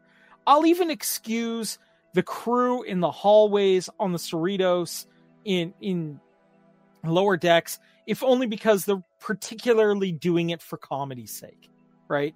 And there's a lot of things I'm willing to forgive if you're getting a joke out of it, right?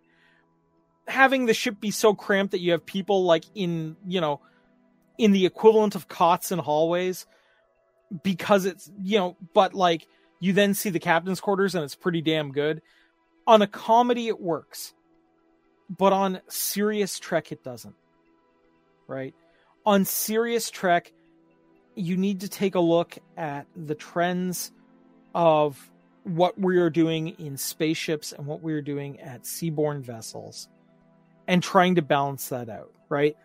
Um, and I'm not saying that Lower Decks is funny.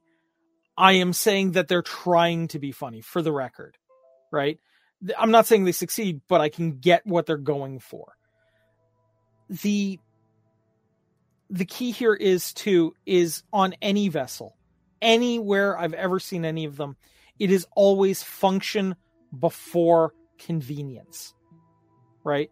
This isn't, you know, uh, I've worked on cruise ships. Uh, I was actually a scuba diver on a cruise ship. I would go down with a camera and show people reefs and whatnot, and they'd get to watch in a big theater with a marine biologist talking them through what I was showing them on the camera. It was kind of fun. It was a good way to spend the summer. And look, for the guests, the rooms were not, you know, huge, but they were reasonable. You know, what they had us in Uh, as crew working on the ship is tiny stuff. And you're in like two or three to a room and you know you feel like you're in a sardine can 90% of the time. You don't want to be in your room because you're supposed to be doing something on board the ship. And i dig it right? Like i get it. And i also get that if we were to extrapolate trends towards the the time of next generation it totally makes sense that most of the rooms are staterooms that you would find on like a cruise ship kind of ideal I get that. I respect that. That's what the goal should be that everyone gets that kind of room. But Strange New Worlds isn't there. We should not be there yet, right? We should be building for the well, we could either fit in a science deck or give the captain a wet bar. Right? You know, I, I, I think the science deck would be more important to the designers, right? Yeah, I, I mean, I even tried to to reference my own bullshit.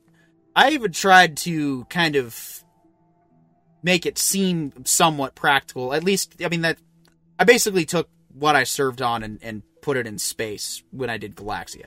But I wanted to make sure not to oversell it so much because it's still a, it's still a functional ship. It's not. It actually is fairly. It's supposed to be dingy. It's supposed to be like a workplace and a work environment. And so, yeah, I pretty much agree with what you're saying. Uh, Rami writes in, Lower Decks isn't funny, it's mocking source material. I can understand that. Uh, with season one, I definitely agree because I couldn't even get through it. Um, I, I, found the whole way that they treated Boimler to just be unacceptable all around. Now, they did kind of give him a bit of, I wouldn't want to say a redemption arc because he didn't do anything wrong. Um, but they did build the character. arc? They, they, a salvage arc. Like it. It's good. Um, they did sort of give him a salvage arc by giving him a special assignment to the Titan, and they did, you know, give him a moment where he was like, yeah, I like playing in orchestras. I like doing all the Star Trek nerd stuff. This is why I signed up for Starfleet. And the crew of the Titan ends up respecting him for it. And I was like, all right, you now have my attention. Um, uh, season two was okay. Um, it was starting to show better strides, but I think I felt that three had a lot of better moments. Now that said, it's still Rick and Morty Trek. Um, Yeah. you're you're getting you're getting what you get with that show. It's not anything super profound. It's not it it, it kind of does try to be like Star Trek again in season 3, but yeah, Rami's comment is still correct. It's just not entirely there. Um, Arende writes in, the only thing that annoys me about the DS9 station design is the way the docking pylons point. They should point outward to give more space for ships to. Uh, yeah, all right. I see what you're saying, and you're right, but this is where this is where art takes over practicality, and that's why that's why it looks the way it does. Because yes, you're right. They need. It would make sense to have like several different docking arms in multiple directions going outward, but What I could that's actually gonna be hard is- to fit in a frame, and I got to do Yeah. my four by three screen because yeah. What I could actually see is the pylon coming down and curving in and out. So you had two uh, docking points on each pylon. That I could 100% get behind, but I also go, dude, it's designed by space lizards. It's not necessarily going to be aesthetically well put together to human eyes. Right? Yeah. And then Are- Arende says, speaking of available space, the Enterprise D had the opposite problem. It was ridiculously oversized for 1,000 crew. Yes. And I think, if I'm remembering correctly, that was the intent to show that by this point in the Federation's history, they had enough resources that they could have a giant, massive ship with lots of room. You could have your, you know, 25 acre quarters with your in home bar and fireplace stuff. It's but that's for that time period. That's supposed to show the progression, and that's where Strange New Worlds failed, is that they made the Enterprise look too nice. Arguably, the same could be said for JJ Trek, but I still love that ship regardless. Um, I'm a ship know, guy, man. and I'm a sucker for the Enterprise. I'll admit it. Yeah, my my problem would be uh, serving on the JJ prize would be that I, I don't think my eyes could survive that many lens flares. No, no, I got you covered. See, you just need a pair of these, uh, and you're set. Dude, I'd have to wear welding goggles like all the time. Why do you think I didn't just take my wands off that I have on and just put these over the top? Well, I figured if you took off the pair of glasses, there would just be another pair of glasses underneath it anyway, and then a third pair of glasses underneath that. Like it's just it's just sunglasses all the way down. That's for the yes. That's pretty much it. It's more or not. I don't know. Um, Arende says, "Ha! You didn't read the last part of my DS9 comment. I said exactly what you mentioned. Yeah. You got me, bro." Um, Rami says the Oberth is the best starship design. Heart. Okay, there Oh. there is definitely a fan base for the War Canoe. Well, well go ahead. Oh, bro, bro, I, I, I don't even know where to start. First, negative space in the middle of your ship. Okay, negative space in the middle of your ship. Why? All right, so that's one. Two, how does the drive section connect to this to the saucer section on the Oberth? The answer is it doesn't. So they're gonna have to have like I don't know, uh, either JJ level, uh, you know, uh, turbo lifts or transporters built in, or I don't I don't even know. I don't even know what the hell you do with that thing to make it functional, other than like half the crew just never meets the other half of the crew. I mean, if that's what you're going for, I'm good with it. Like, you know, like it's a six month mission. They get back to dock and they're like, "Oh, dude, I forgot you worked on this ship. Hey, how you doing?" Right? Like, or what happens if you're like, you get on the wrong part of the ship when the ship docks somewhere and you guys take off. You're on the ship, but you can't get to your quarters ever. Like that would be an excuse for sleeping in the freaking uh, hallways because, you know, well, you know, we left space dock and I couldn't get back to my section of the ship and now I have to wait till we dock again with a bigger ship that I, we can attach at multiple points or I have to take a shuttle somehow to the other part of the ship. It's it's like the Romulan Warbird design it's the Romulan Warbird design is the stupidest design of anything, and I love it the aesthetic, but it is still stupid. Because imagine you're on like deck one, and you need to get to like the bottom, like the lower decks. You literally have to go all the way around the ship to get in there. Like, I, I, I don't even know. Like, I'm not asking for every ship to look like a Borg cube. Like, I'm not. Okay, you know, I don't need super utilitarian design but I need it to make some damn sense. Right? Yeah. Like Yeah. Um, Rami writes in, I've gotten the Writer brothers to discuss furries in the Oberth. My work is done here. Yeah, well, keep coming back, please. Um, of course, because Corione had to ask, I, I had to bust out uh, my special Port of Subs box, which, uh, if you've some of Rende, I think you've seen this before, contains, of course, my box of miniatures and not to scale because, you know, for example, here's the Enterprise D, and, uh, well, if I could keep it together, assuming it doesn't come apart. And uh, here's the Oberth. Yeah, we got a little bit of a, bit of a difference here. But if you look at this particular model here, you'll see that there's probably space on this pylon here to get down, and same with this one. Um, okay, I mean, but then you still have the problem of like, so first you're riding in the pylons, which I mean, you know, that doesn't seem like a particularly good plan with you know all the warp radiation there. Oh, Marie H. Marie, go ahead. You got your hand up here. Like, just jump in. It's all good. I, I don't want to cause feedback, which is why. But no, Okay. transporters. They would just transport. They would probably have a transporter pad on each spot, and they would just go back and forth between the two, maybe. I dig it, but here's the problem with that. They did not have in ship site to site beaming until uh, next generation. And that's specifically Oh. called out. Okay, because I was like, that would work perfectly, but if it's a okay timeline issue, got it. It's all right. In New Trek, they already have whatever they need for the plot, so it's Corione's points mood anyway. Uh, I'm just kidding, man. I love you. Uh, yeah. So, yeah. I mean, there's. the, I can see what you're saying. I think the point, the the science or the the science. There's no science. The idea behind it is that it's supposed to be. So for this particular one, uh, it actually comes apart, so you can basically detach it as a mission pod and then fly away. I don't know if that's actually canon, but as I understand, it's supposed to be function like a mission pod. That's why it's got huge bay doors on it there, and and it, it's yeah. So I don't know. It, I, they did it. They finally brought it into STO, and it's a fun little bastard to fly on occasion. Oh, here's a better. Yeah, so I think this is probably a more correct scaling right here. Yeah, definitely. Yeah, that's about right. That's about right. So, yeah, always love to bust out the old Star Trek toys. Um, Yeah, Yeah. Randy's got a piece in there. go for it.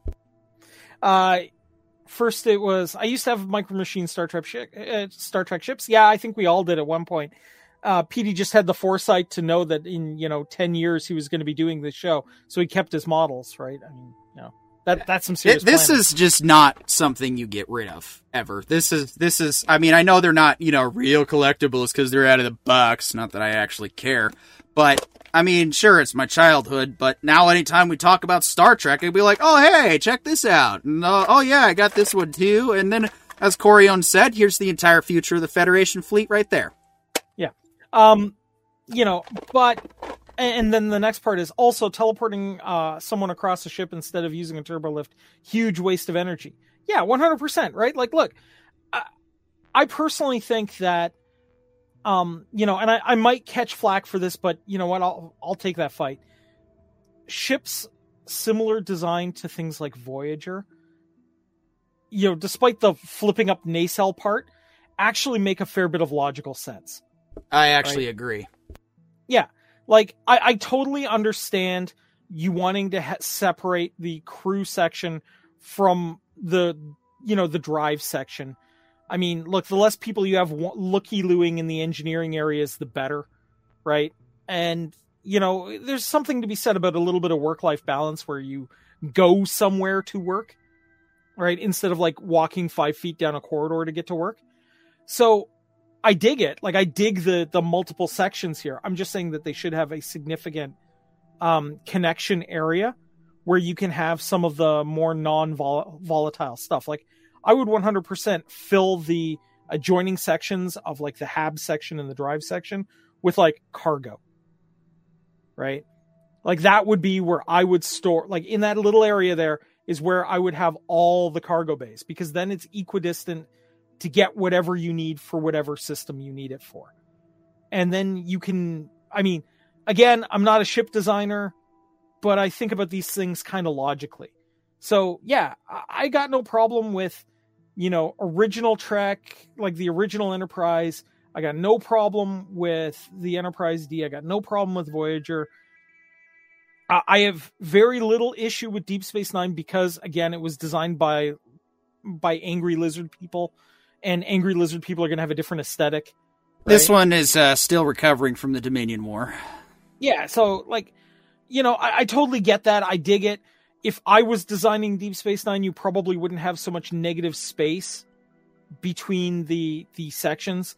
There would be an awful lot of used space there, but that's again, I'm taking a look at it from a human perspective, and if I want to have a big floating bicycle wheel in space, I'm going to use all the space instead of just leaving sections of it empty because cool. But, you know, again, I'm not designing for space lizards. I'm designing for humans that probably would enjoy having that kind of space, right? Personally, I also think that, and I will give this to JJ. If I had the capability to generate artificial gravity, then the space station that they put in the JJ episode, the JJ movie with the Yorktown, I think is what they called it. If you've got artificial gravity, something like that actually does make a fair bit of sense. Because who cares? I got artificial gravity generators. And even when the power goes out in like every episode where the power goes out on a ship, gravity remains. So I'm suspecting that the gravity generators are significantly robust. And if that's the case, yeah, man, I- am having, you know, weird angled upside down to other people's spaces relative, so who cares what up and down is? Kind of stuff. You know, because it looks cool. It would look like a an you know, the weirdest space ornament on a Christmas tree ever because I could do it. Right? But at the same time, it's still a sequence of spheres. And why is it spheres? Because that's easier to keep an atmosphere in. Right? Why is it got, you know, long tracks for ships to come in? Well, because that's effectively an airlock. So I dig it. I get it. I, you know, while I would never probably design something like the Yorktown myself because I don't think along those lines, I get the design. I understand the design. I actually think it's a decent design for something. If you want to show off, like if if your station is literally designed to dab on haters, the Yorktown is freaking perfect. Yeah, and I mean one of the complaints about the the Yorktown is that you know that why do they have trams if someone can just use a transporter? And I think Arende actually explains that perfectly because it it's not only a huge waste of energy, but I think the other reason, and once again, uh, New Trek overlooks this facet, is that the transporter basically operates a lot like radio frequency in that you have to send your transmission of your person or whatever matter and it has to be received on another on the other end and then rematerialized. And so if everybody's just transporting everywhere, that's you're going to get a bunch of signals. I mean, it's rare that it's ever happened to me, but there's even been times where I'm talking on the phone and I get somebody else's phone call to bridge into mine. Well, thankfully that's just sound. It's not our matter coming together and then I end up with like, you know, a half black arm or something. Um. So yeah, it, it's because yeah, I, I I realized that on the most on this episode when they needed to use an emergency transport. That's the whole point. Is it's an emergency transport. It's not. It's designed to keep you know matter transmitting constantly throughout the area when any number of horrible plot devices could happen and the next thing you know you've got scrambled crew all over the place because everybody just is too lazy to walk um Rende writes in, yeah, use the voids for more cargo, storage, science labs, sensors, shield generators, weapon arrays. I could keep going on. Rami writes in, modern Roman Catholic churches look like 60s sci fi bases. And Nemesis Yeah, of Eden says, Hail PD, Corione, and H. Marie. Hope you are all doing well tonight. Same to you, Nemesis of Eden. Thanks for tuning in. Rami writes in, uh, Speer gave the Nazis a towel boxy building. Look at or look to show dominance. Yeah. Um, and Yorktown is a because we can. Yeah, absolutely. Look, if I had that level of technology and I could just build whatever the hell I wanted because it looked cool, you know, there's some logic to that, right? There's some logic to being able to be like, look, you look up from this park and you see a lake. Like, that is kind of a trippy, kind of a cool concept idea, right?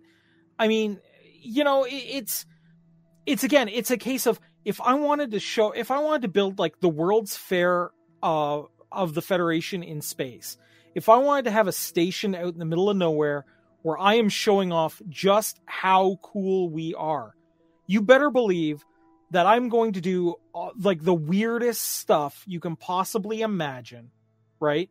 To to put together a station that shows off how cool I am, right? The thing is going to look like the craziest snowflake with upside down sections where people are walking along the same hallway going in opposite you know upside down and around each other. It's going to have a freaking you know uh tram system that looks like a roller coaster because I can. And the whole idea is to show off how awesome my species is and how glorious I can be right like it, i am building station you know the the the deep space station dab on the haters you know if i'm doing that i'm building it to look the most ridiculous i possibly can And like I said, that that ref back going back to the Enterprise D. I mean, the technology was in such abundance by that time that it's just that's kind of where the mentality started shifting. Was uh, you know, why put nice curves on things? What purpose do they serve besides style? Oh well, I mean, who cares? Um, yeah so yeah, I got a couple of. Uh... Oh, Rende says making a sphere cube is boring. Uh, yes, I I agree. Yeah. Uh, I don't I care mean- how. Oh, go ahead. yeah i mean look realistically the most lo- we see this in the expanse realistically the most logical looking spaceships are basically skyscrapers in space right? That's really what the the ships in the expanse look like. And that's cool. But if you have the technology to do art in space but still make it functional then do art. Yeah, I, I mean that that's I, I 100% agree. Arende writes in, building ships that looks cool because you have the tech is addressed in Babylon 5. When the Alliance makes the first human Min uh, Minbari or yeah mimbari you got it human Minbari ship, they say it looks like a cross between a box and a fish. Yeah. Um, now, so for context, for those who are not Babylon 5 aficionados, the ships in Babylon 5 for the humans look very human designed. They they look like you would expect a human ship to look like. They have sections of them that are rotating for gravity. They, you know, look kind of like imagine if a Nebulon B from Star Wars had a big rotating section in the middle of it. That's the standard kind of human ship and the Minbari ships look like space fish. Right? And that's kind of a cool idea. And so when they start like kind of working together and building a, a ship with the two techs, it does look like boxfish. And you know, that being said, boxfish is kind of a cool concept for a ship. But still boxfish. Yeah, yeah, definitely. Uh, Nemesis of Eden says, I want to fly around space in a D20 shaped ship. That happens. That happens in TOS.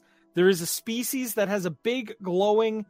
Um, it's the one that with the little kid that serves some troika. I can't remember the name of the species off the top of my head, but there is a dude flying around in a big glowing D20, and I respect that.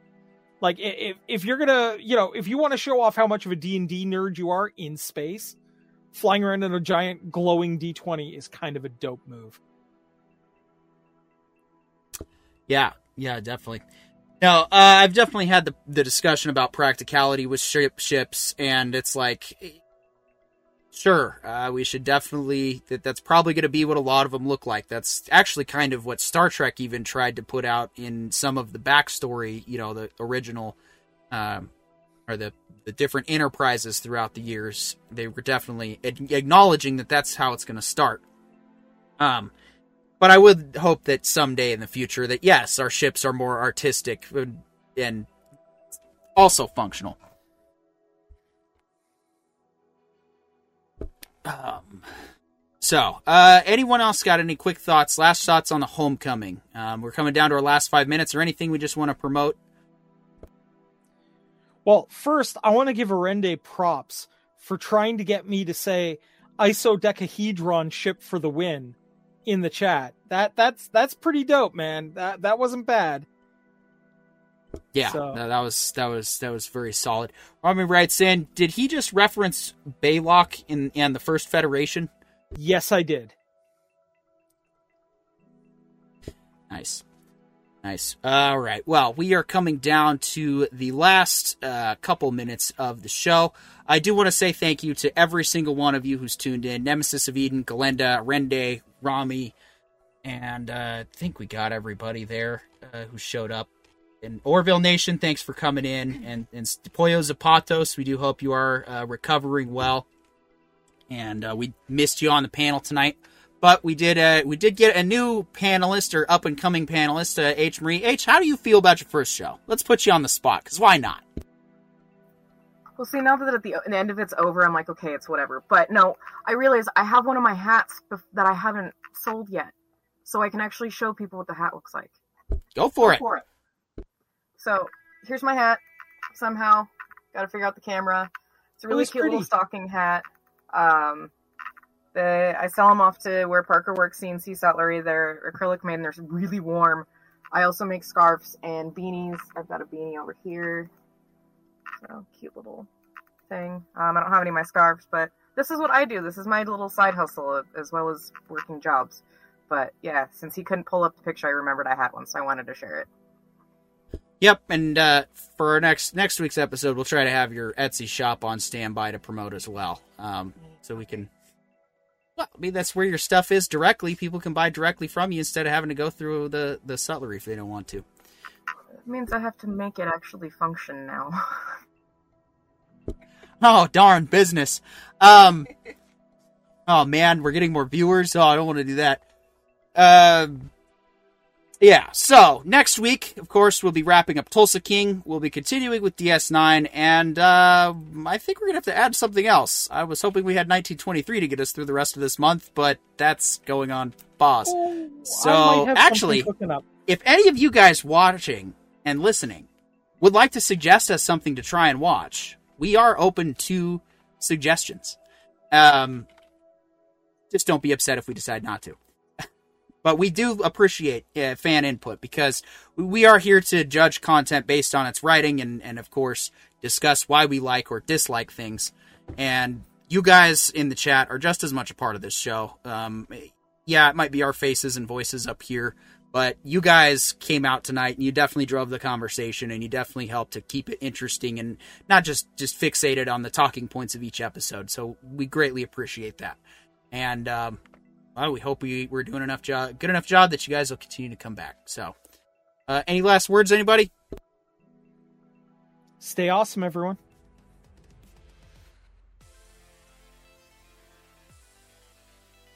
And uh, yeah, um, we'll be getting Super Quest back up and running this week, hopefully, um, and possibly just some other random streams throughout the week. And uh, but I'm Peter York, the Writer Brothers. We'll see you next week.